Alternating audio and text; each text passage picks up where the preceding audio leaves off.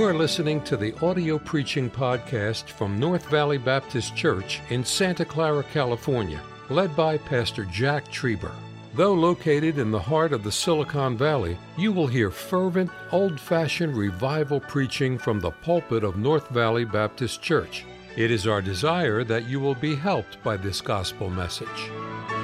Isaiah chapter number six tonight there at home. Please, Isaiah chapter number six. It's been good to be in the building, and I know it's been good to be wherever you are tonight watching as well. And I appreciate that song. No more night, no more pain, no more COVID. Hello, no more taxes, no more politicians, no more alarm clocks.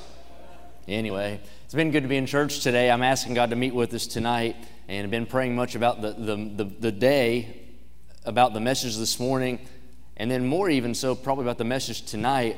I don't think it'll be the greatest message maybe I've ever preached, but I believe it's a message I, I want God to get in and use for this hour, no doubt about that. Isaiah chapter 6, a very familiar text in the Bible, and uh, we're going to read verse 1 down through verse number 8 tonight. Whenever Pastor mentioned that we were going to do this day today, after we left the platform. I went over there and sat in the side bleachers next to my, uh, my twin brother, Brother Martinez. He and I sat over there. And uh, while Pastor was going through his opening comments, I took out my phone and I typed a note to myself. And it's still on my phone now. I wrote it down on my piece of paper so I could read it to you, but I wrote down this note. I just uh, asked God, I said, God, would you please just give me one? For the evening service, just give me one not one preacher necessarily, one missionary, though I would love that, but one Christian that would just re enlist or maybe sign up to surrender and serve God. Great churches aren't built by great preachers, it's impossible. One man cannot do it. Great churches aren't even built by great people, but great churches are built by an average, normal, usual, common preacher, a bunch of average, normal, usual, common, flawed, imperfect people who've all surrendered themselves to serve a great God. And tonight, that's why we have bus routes, because somebody surrendered. That's why we have Sunday school. Somebody had to surrender. That's why we hear the instruments playing and we enjoy the choir, and that's why there's been a preacher for all these years. Somebody said, All to Jesus I surrender, all to Him I freely give. And I'm praying for something along those lines tonight. I'm not asking to go to China or Africa, though God might do that. But I'm just asking if you would volunteer for Jesus tonight. Isaiah chapter 6, verse number 1. The Bible said, In the year that King Uzziah died, I saw also the Lord sitting upon a throne, high and lifted up, and his train filled the temple. Above it stood the seraphims. Each one had six wings. With twain he covered his face, and with twain he covered his feet, and with twain he did fly. And one cried unto another and said, Holy, holy, holy is the Lord of hosts. The whole earth is full of his glory. And the post of the door moved at the voice of him that cried, and the house was filled with smoke. Then said I, Woe is me, for I am undone, because I'm a man of unclean lips, and I dwell in the midst of a people of unclean lips. For mine eyes have seen the King the Lord of hosts. Then flew one of the seraphims unto me, having a live coal in his hand, which he had taken with the tongs from off the altar. And he laid it upon my mouth and said, Lo, this hath touched thy lips, and thine iniquity is taken away, and thy sin purged. Also, I heard the voice of the Lord, saying, Whom shall I send, and who will go for us? Then said I, Here am I Send me. The Lord was not speaking directly to Isaiah, he was just speaking. Who's going to go? Who's going to serve? Who's going to enlist? It was a voluntary thing.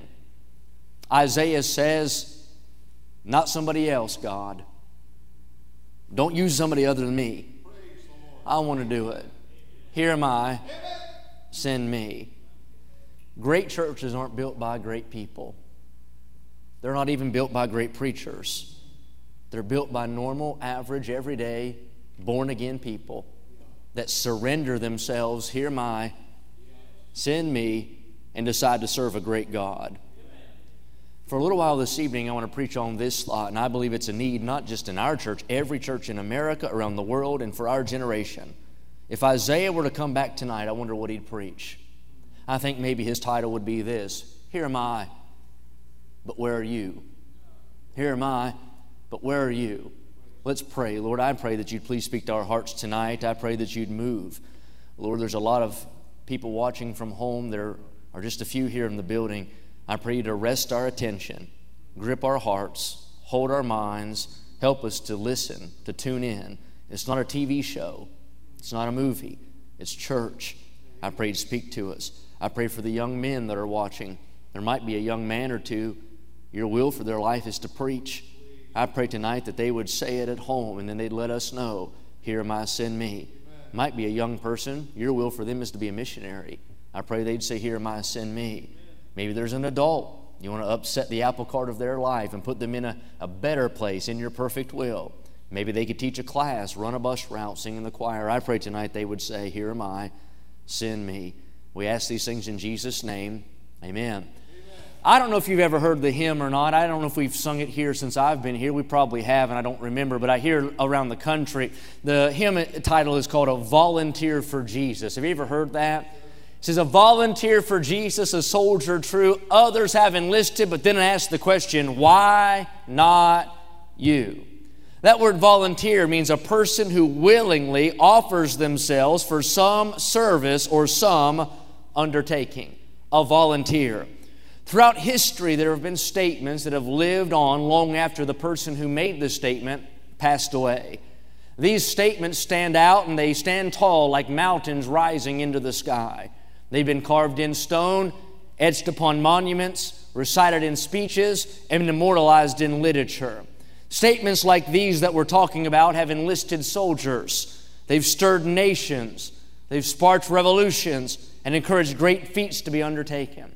I think about statements like Patrick Henry's statement when he said, Give me liberty or give me death.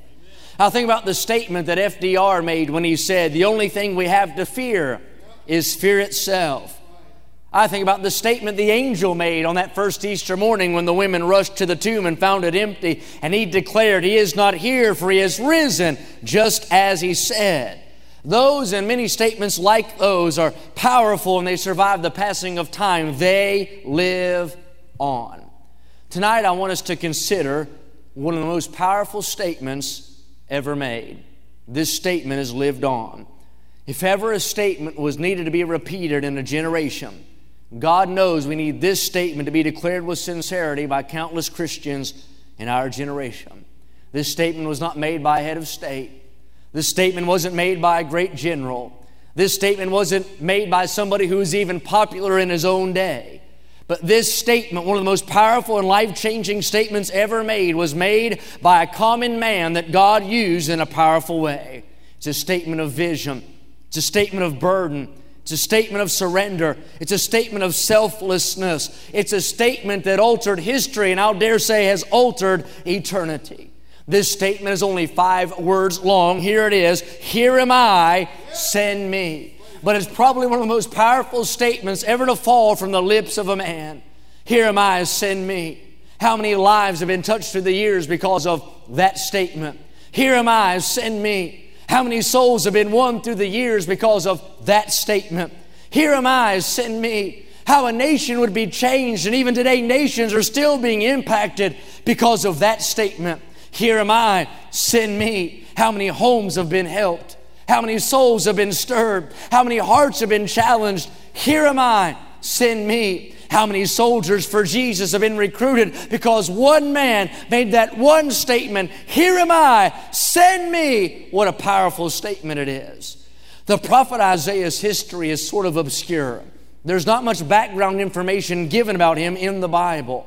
But though his background is veiled in obscurity, his life and ministry made a huge impact for the glory of God. Isaiah's nation needed to hear the word of God. And Isaiah was God's mouthpiece to declare it in his generation. Now, our text opens with a date. This date is not given in days, but rather it's described by an event that would shake a nation. The chapter unfolds in the year that Uzziah, the king of Israel, died. Uzziah was not a perfect man. He was a flawed man, just like all of us are. But he was a good king. Like all men, he fell short. But he was a man who sought God early in his life, and because of Uzziah, God greatly blessed the nation. Now, as we read our text, we step into the midst of a very trying day and a very difficult hour. Uzziah is dead.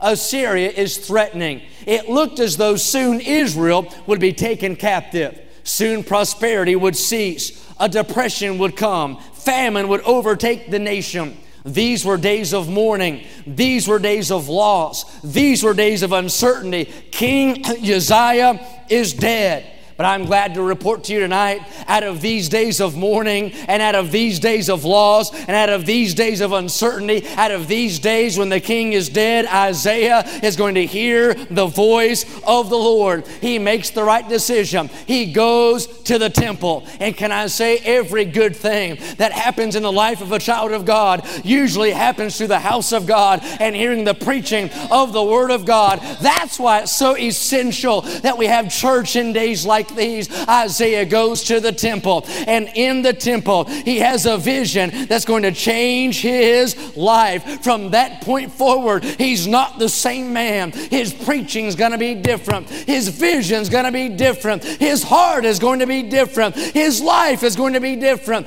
That day in the temple, he's renewed, he's revived, and re-enlisted for the work of God. In those trying days, Isaiah gets something from heaven. In those days days of loss, Isaiah gains with God. In those days of uncertainty, he gets a word from the Lord that settles his heart on the will of God for his life. He passes through that period of life and he's never the same again from that moment until he saw God face to face in glory. Isaiah is a changed man. Let me ask you tonight have you ever had an encounter with God like that? I'm talking about a head on collision collision with God like that, that didn't just leave you different for a day. It didn't just leave you changed for a night. It didn't just upset your life for a moment, but you've never been the same. I'm convinced in our generation that's the kind of meeting we need to have with God. One that changes us, not just for a meeting, not just for a moment, but changes our life from that moment on, like Moses and the burning bush, like Jacob and Peniel, like Joshua and Jericho like the Hebrews in the furnace, like Peter on the seashore, like Paul on the road to Damascus. Have you ever had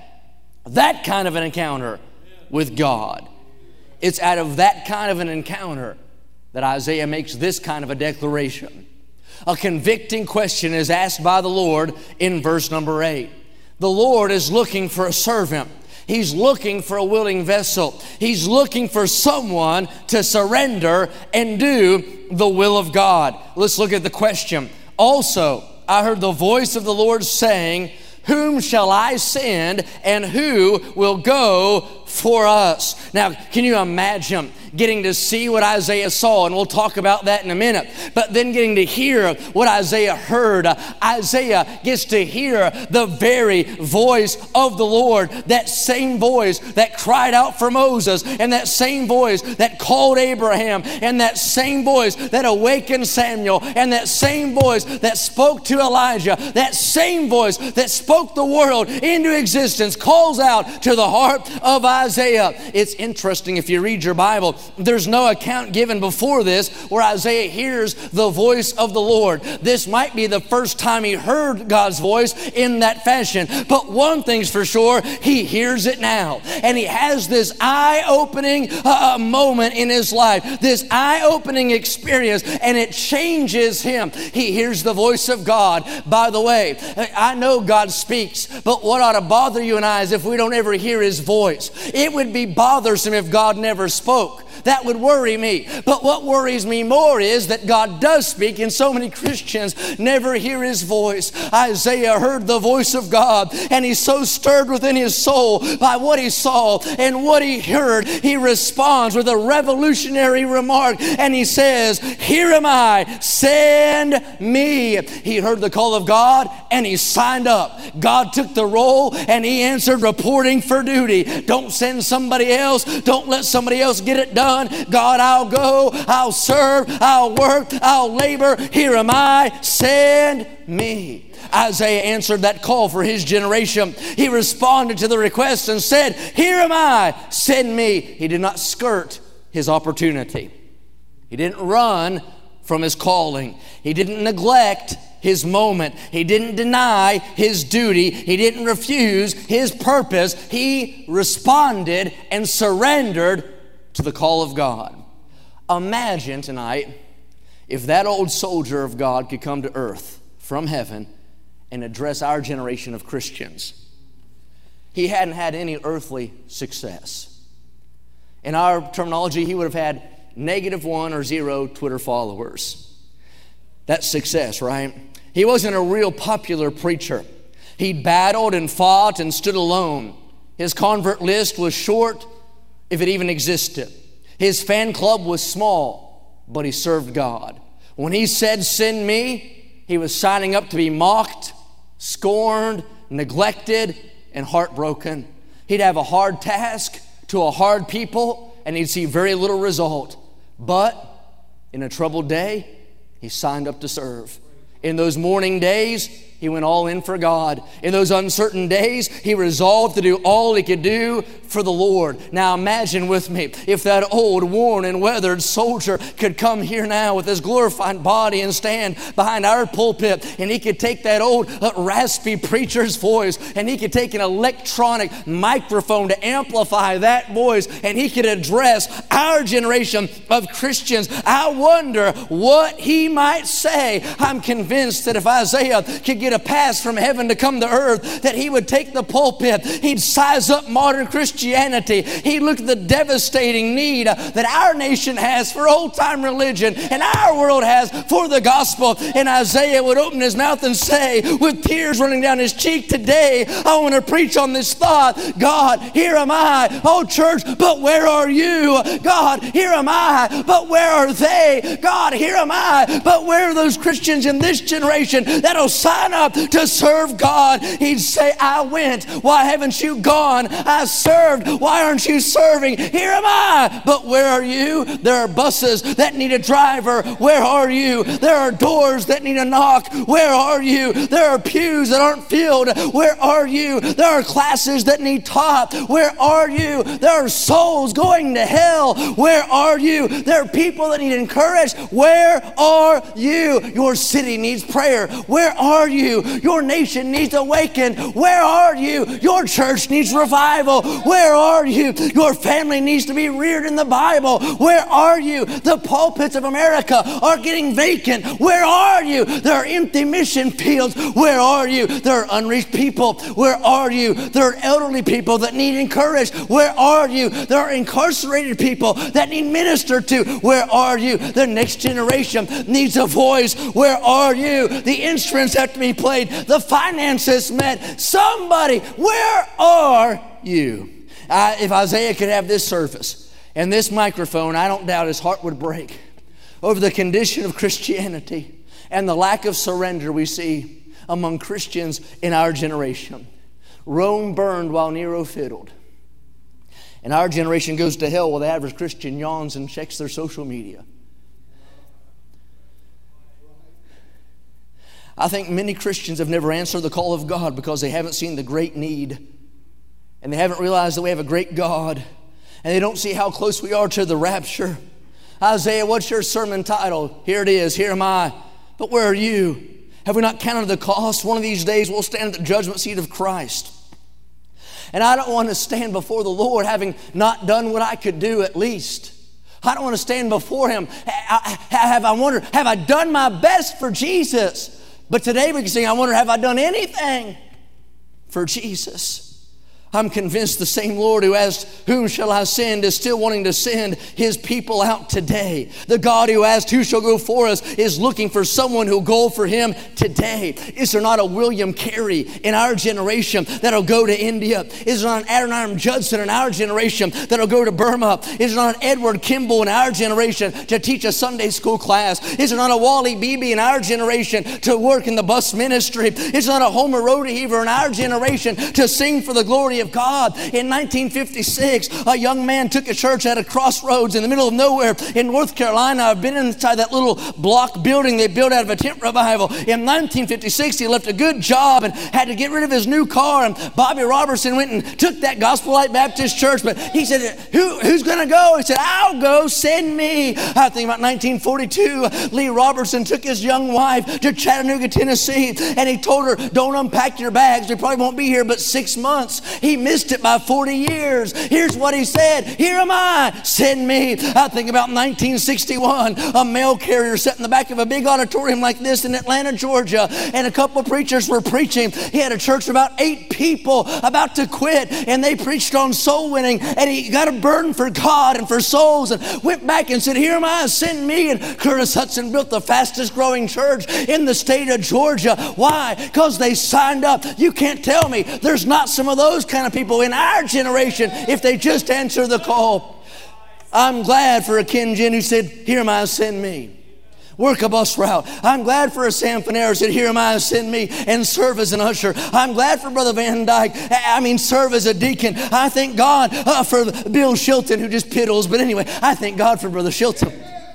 I thank God for that. I think about Mrs. Miss Carr and other. I mean, thank God for those who serve. But where are they in my age bracket? Where are you in the younger generation? We need someone to sign up to serve God. Here am I, send me. Here am I, Isaiah said. I wonder how many souls have not been saved because we have not said, send me. How many homes are broken tonight because we have not said, send me. How many hearts are not stirred for God tonight because we have not said, send me. How has our nation suffered tonight? Because we have not said, Send me. How many soldiers have yet to enlist? Because we've not said, Send me.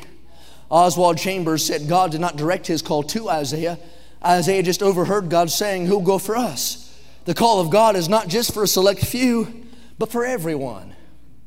I'll say it like this if you're breathing air tonight and you're born again, God is interested in using your life. And what I'm asking tonight is would you just consider enlisting to serve the Lord? I'm talking to some of you teenage young men, you teenage young ladies, you 20 something year old young people, you young couples, middle aged couples, elderly couples. You still have breath in your body. I mean, enough energy to get up out of your chair. Can I say, God wants to use your life tonight? You say, but I want success. That is success. The bullseye of life is seeking God and finding His will and doing it with all your might. Here am I, but where are you? What creates a willingness to say, Here am I? Number one, a death is needed. Look at your Bible. We'll look at a few verses. Verse number one, verse eight, or verse number one, the first part of the verse. In the year that King Uzziah, now watch this, died.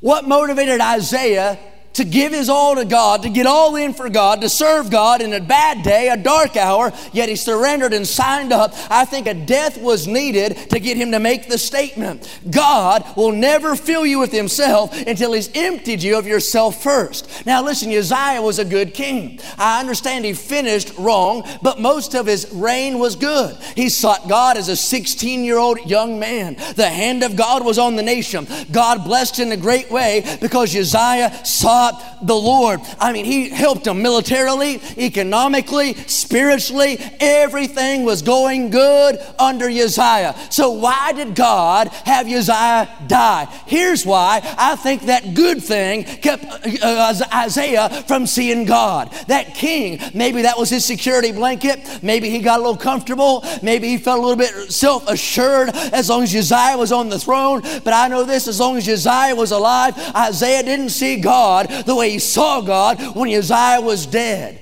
I think I can say it like this God turned the circumstance upside down on Isaiah so that Isaiah would see God.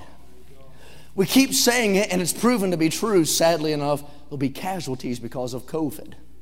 Not physical, though that, ha- but spiritual in our church. But don't you think maybe God did not mean for this to cause casualties? Maybe God meant for this to call recruits. Did you ever stop to think the reason you're going through what you're going through and feeling what you're feeling and facing what you're facing is so that you might quit looking at your pocketbook or looking at your health or looking at your job or looking at your fun or looking at your hobby and that you might see God for who He is? Can I say the hardest enemy you and I have to battle is the enemy of self? That song, Take My Life and Make It Thine, it shall be no longer mine. That's the key to success in the Christian life, except the corn of wheat fall into the ground and die. It abideth alone, but if it die, it bringeth forth much fruit. Uzziah died, but he had to die so Isaiah could see God. Can I say, whatever it is, not even a bad thing, maybe it's a good thing, but maybe God has put us through this to strip away the good thing so we can see God on his throne. And maybe we'd say, Here am I, send me. Lay aside every weight, the Bible says. God upset Isaiah's circumstances. I was preaching with a man named Don Green from Lansing, Michigan. Dr. Green is still alive. He went to Bible college at J. Frank Norris's Bible College. And I was talking to him as a very young preacher up there in Lansing, Michigan, and he asked me this question. He didn't ask me where I went to Bible college, he didn't ask me anything like that. He asked me this Tell me, he said, when you made your consecration to God. Tell me when you made your consecration to God. What's he saying? Saying, when was the moment you said, All to Jesus I surrender? All to him I freely give. Lester Roloff said, Every morning I get out of the bed and stick the first foot into the grave and die to self. Lee Roberson wrote in the front of his Bible, whatever the year was, 1947, maybe he said, Lee Roberson is dead. George Mueller was asked the question, How are you so successful? And he said, There was a day that I died to George Mueller. I don't want anybody in our church, especially, to suffer financial loss, but what if that's what it takes for us to see God? Nobody, we would want nobody to lay in a hospital bed. But what if that's what it takes for us to really see God? What if I have to lose my pride? What if I have to lose uh, my preconceived notion? What if I have to lose my dreams and my desires and my wants and my plans and my 401k and my schedule so that I might see God? I tell you, if you're going to say, Here am I, send me, something might have to die. Number two, not only is a death needed, but discernment is needed. Look what it says in the first, second part of, of verse number one. The Bible said, In the year that King Uzziah died, but watch this I saw also the Lord sitting upon a throne, high and lifted up and his train filled the temple. Verse 2 Above it stood the seraphims. Each one had six wings. With twain he covered his face, and with twain he covered his feet, and with twain he did fly. And one cried unto another and said, Watch this Holy, holy, holy is the Lord of hosts. The whole earth is filled full of his glory. I'm talking tonight about this. I want somebody, even if it's only one, to say, Lord, here am I, send me. If Isaiah were here, he'd say, Here am I, but where are you? What's it take? Take to make the statement number one, something might have to die in your life. You might have to say goodbye to the job, goodbye to the house, goodbye to whatever it is, so that you might get a glimpse of God. But number two, you've got to discern that God is who God is. You've got to see Him for who He is, get a glimpse of His glory, look full in His wonderful face, and you see God for who He is. It's hard not to sign up to serve a God like that. You study it out in verse number one, the Bible said the king died little k. But I like it in verse number five. It talks about another king, capital K. Yes, Israel's king died, but their God didn't die. A king died, but the king didn't die. Uzziah was in a coffin, but God was still on his throne. That word king, small king, he's dead, but the big king is where he ever was. And Isaiah gets a glimpse of the big K king. He sees God on his throne. He sees the seraphims, those burning ones, flying around worshiping, and they're singing, holy, holy, holy. That's who he is. All of a sudden, the smoke filled the temple, the posts of the doors shake, everything's turned upside down. When Isaiah gets a glimpse of God, can I say that's the reason why so many Christians don't want to serve God? They've not seen him for who he is. But if you get a good glimpse of who our God is, it's hard not to sign up. I'm not asking you to sign up to serve a church or sign up to serve a man or sign up to serve a movement. I'm saying, would you sign up to serve God? He's a holy holy God. In fact, He's a thrice holy God. Holy's who He is. Holy's who He was. Holy's who He'll ever be. Holy's all He can be. He's holy in thought and holy in deed and holy in grace and holy in mercy and holy in love. And His habitation's holy. His person's holy. His heaven is holy. His throne is holy. His blood, His book, everything about God is holy. No sin in Him, no flaw in Him, no iniquity in Him, no shortcoming in Him. You mean God, that God wants me to serve Him? That's right. Isaiah didn't see a head of state. Isaiah didn't see a powerful politician. Isaiah didn't see a big name preacher. He saw the King of Kings upon His throne. I'm glad for the day when I saw Him for who He was and I realized who God is and I realized He's the Almighty God, an omnipotent God, an all powerful God, an all loving God, a grace giving God. And He looked on me, a sinner. I deserved to be in hell with my back broke, smoking like wet wood in a wildfire. Yet God came to where I was, saved me by His grace. And then He called me and He said, Whom shall I send? Who will go for us? Can I say that same God? He's trying to get a hold of your heart tonight. He wants to do something through our church tonight. He wants to use your life tonight. Somebody has to answer. See God for who He is. Here am I. Send me. Moses saw him, Abraham saw him, Joshua saw him, Paul saw him, Stephen saw him. Have you seen him? It's the Lord who's asking for you to go. Isaiah entered God's presence. I mentioned this to Pastor in the week. God's always in our presence, He's omnipresent. But there's a big difference in God being in your presence and you really getting in His. God's always in my presence, but I don't always acknowledge that. Sometimes I ignore that. Sometimes I deny that by my actions. But when I get in His presence, I can't help but put my focus on Him. And all I can see is Him, and all I can think about is Him. And whenever all I can see and all I can think about is Him, can I say it's not a pain to serve Him? It's a privilege and pleasure to serve the King of Kings and the Lord of Lords. Thank God. If He had never spoken this world into existence, He'd still been holy. If He'd never died on the cross for my sins, He'd have still been holy. If He'd never given Ten Commandments, He'd have still been holy. That's just who He is. And to think that a holy God, thrice holy God, wants to use sinful men and women like us to do a little something for Him, can I say that's not a, that's not a pain. That's a privilege and a pleasure. And tonight, that God extends the invitation to you to sign up. Would you be enlisted as a volunteer for Jesus? Here am I. Where are you? Boy, I think all this trivial, silly, carnal mess in most churches would be traded out for holy, holy, holy. If we could just get folks to see Him for who He is. Man, I want that for the young people. I want that for my son. I want Lincoln, when he's old enough to realize what's going I want him to see God for who he is. I hope he doesn't ever have to experience what I did before I got saved. I hope I, he's raised in a good church. Thank God for that. And, but I hope he doesn't miss the realness of who God is. And I hope he gets to experience what it is to get in his presence.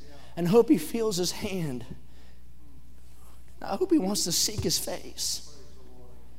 I want that for your kids. I want that for the Christian school kids. I want that for the bus kids. I want that for the parents. I want that for our church.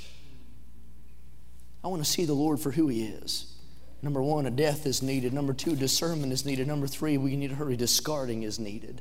Discarding. Verse 5 and 7. Read it with me if you want to there at home. The Bible says in verse number 5 through 7 Then said I, Woe is me, for I'm undone, because I'm a man of unclean lips and I dwell in the midst of a people of unclean lips. For mine eyes have seen the King, the Lord of hosts. Then flew one of the seraphims unto me, having a live coal in his hand, which he had taken with the tongs from off the altar. And he laid it upon my mouth and said, Lo, this hath touched thy lips, and thine iniquity is taken away, and thy sin purged. In chapter 5, Isaiah pronounces five woes against others. He pronounces a woe against greed, a woe against drunkenness, a woe against wickedness, a woe against worldliness, a woe against pride, a woe against partying, if you will. But now he sees the Lord. And it's no longer woe against everybody else. Now he says, Woe is me. He doesn't say, Woe to you greedy, woe to you drunkards. He says, Woe to Isaiah.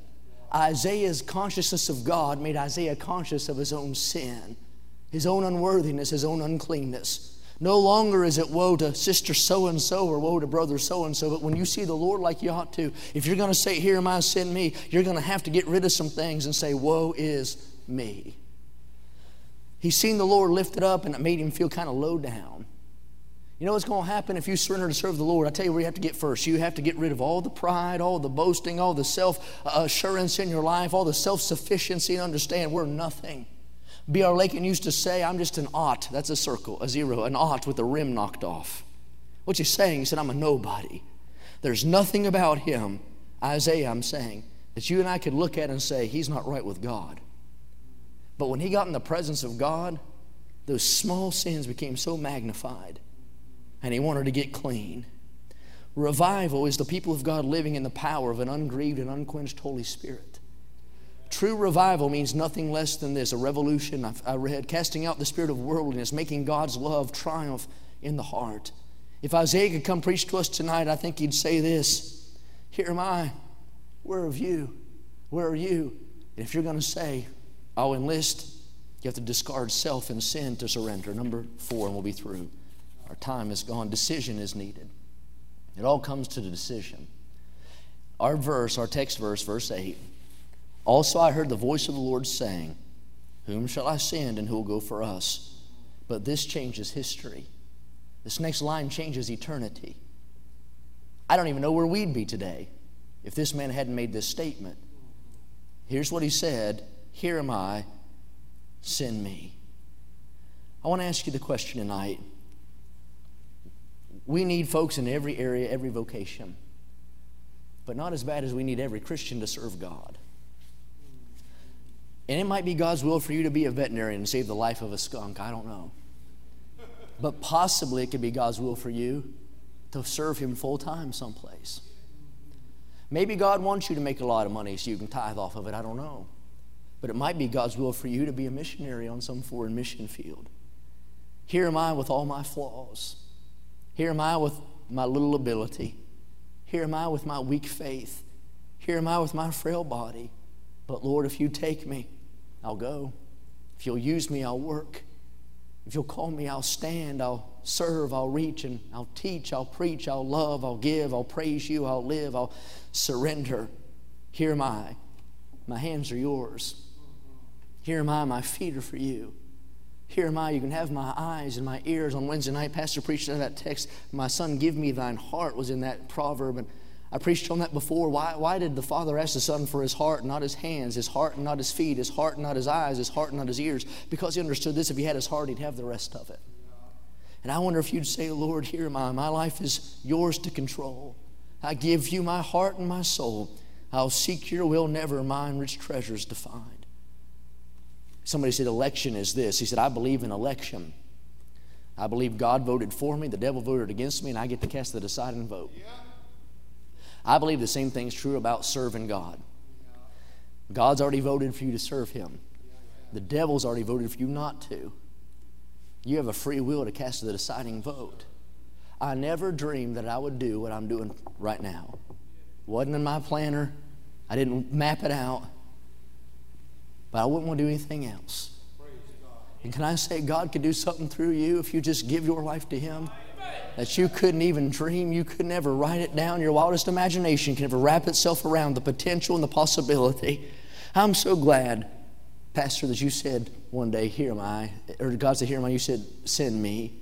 I'm so glad that the preacher that preached when I got saved said, Here am I, send me. I'm so glad the preacher that preached in another state when I surrendered to preach, long time before he ever knew who I was, said, Here am I, send me. I'm glad that my wife's father, who gave me that pamphlet that I read, gave me the gospel. I'm glad he said a long time ago before he knew who I'd be, Here am I, send me. There's an army of lost souls outside of this building, this city, the cities that neighbor us, that desperately need somebody to say, Here am I, send me. I'll read you this illustration and be through. Winston Churchill was trying to rally labor leaders to enlist their support during World War II. He gave a speech, and at the end of his speech, he asked them to picture in their minds a parade which they would have after the war. First, he said, would come the sailors who had kept the vital sea lanes open. Then would come the soldiers who had come from Dunkirk and then gone on to defeat Rommel in Africa. Then would come the pilots who had driven the Luftwaffe from the sky. Last of all, he said, would come a long line of sweat stained, soot streaked men in miners' caps. Someone would cry from the crowd, Where were you during the critical days of the war? And he said, From 10,000 throats would come the answer We were deep in the earth with our faces to the coal. But can I say, had they not dug that coal, those ships wouldn't have sailed, those planes wouldn't have flown, that battle wouldn't have been won, those miners would not get medals on their lapel. They wouldn't have much recognition, but they helped win the war. Bus workers might not get the recognition, but they're helping us win the war. Sunday school teachers might not get the recognition, but they help us win the war. Those who clean the church, you might not get the recognition, but you're helping us win the war. You who give, you might not get all the recognition, but you're helping us win the war. You who pass out tracts, you might not get the recognition that some of us get. And I, I thought about this. I feel so, I've been here such a short amount of time, and some of you have been here so long. You might not get the recognition, but listen, you're helping us win this war. And I tell you what we need is an army of folks who are content to serve in the shadows if it means we just win this battle. And they'll say, you know what, Lord? If you can use somebody like me, I hear your voice, you still speak. Here am I. Send me. I'm going to pray and we'll have an invitation. You're at home. I wonder if you'd gather around and really consider the call of God tonight. Some of you young men, God might be calling you to preach. Would you surrender to preach tonight? If that's the will of God for your life, and if you do that, tell somebody, please. Tell Brother Russ or somebody that you've done that. Some of you older men, you might be a father with a job, but God's calling you to a mission field or calling you, you better surrender. You ladies, God has a plan for your life. In our church, there are so many positions and posts to fill. Here am I, send me. Thank you for listening to the audio preaching podcast from North Valley Baptist Church in Santa Clara, California, led by Pastor Jack Trieber. For more information about our ministry or to find out how to get in contact with us, visit our website at nvbc.org. May God bless you as you serve Him this week.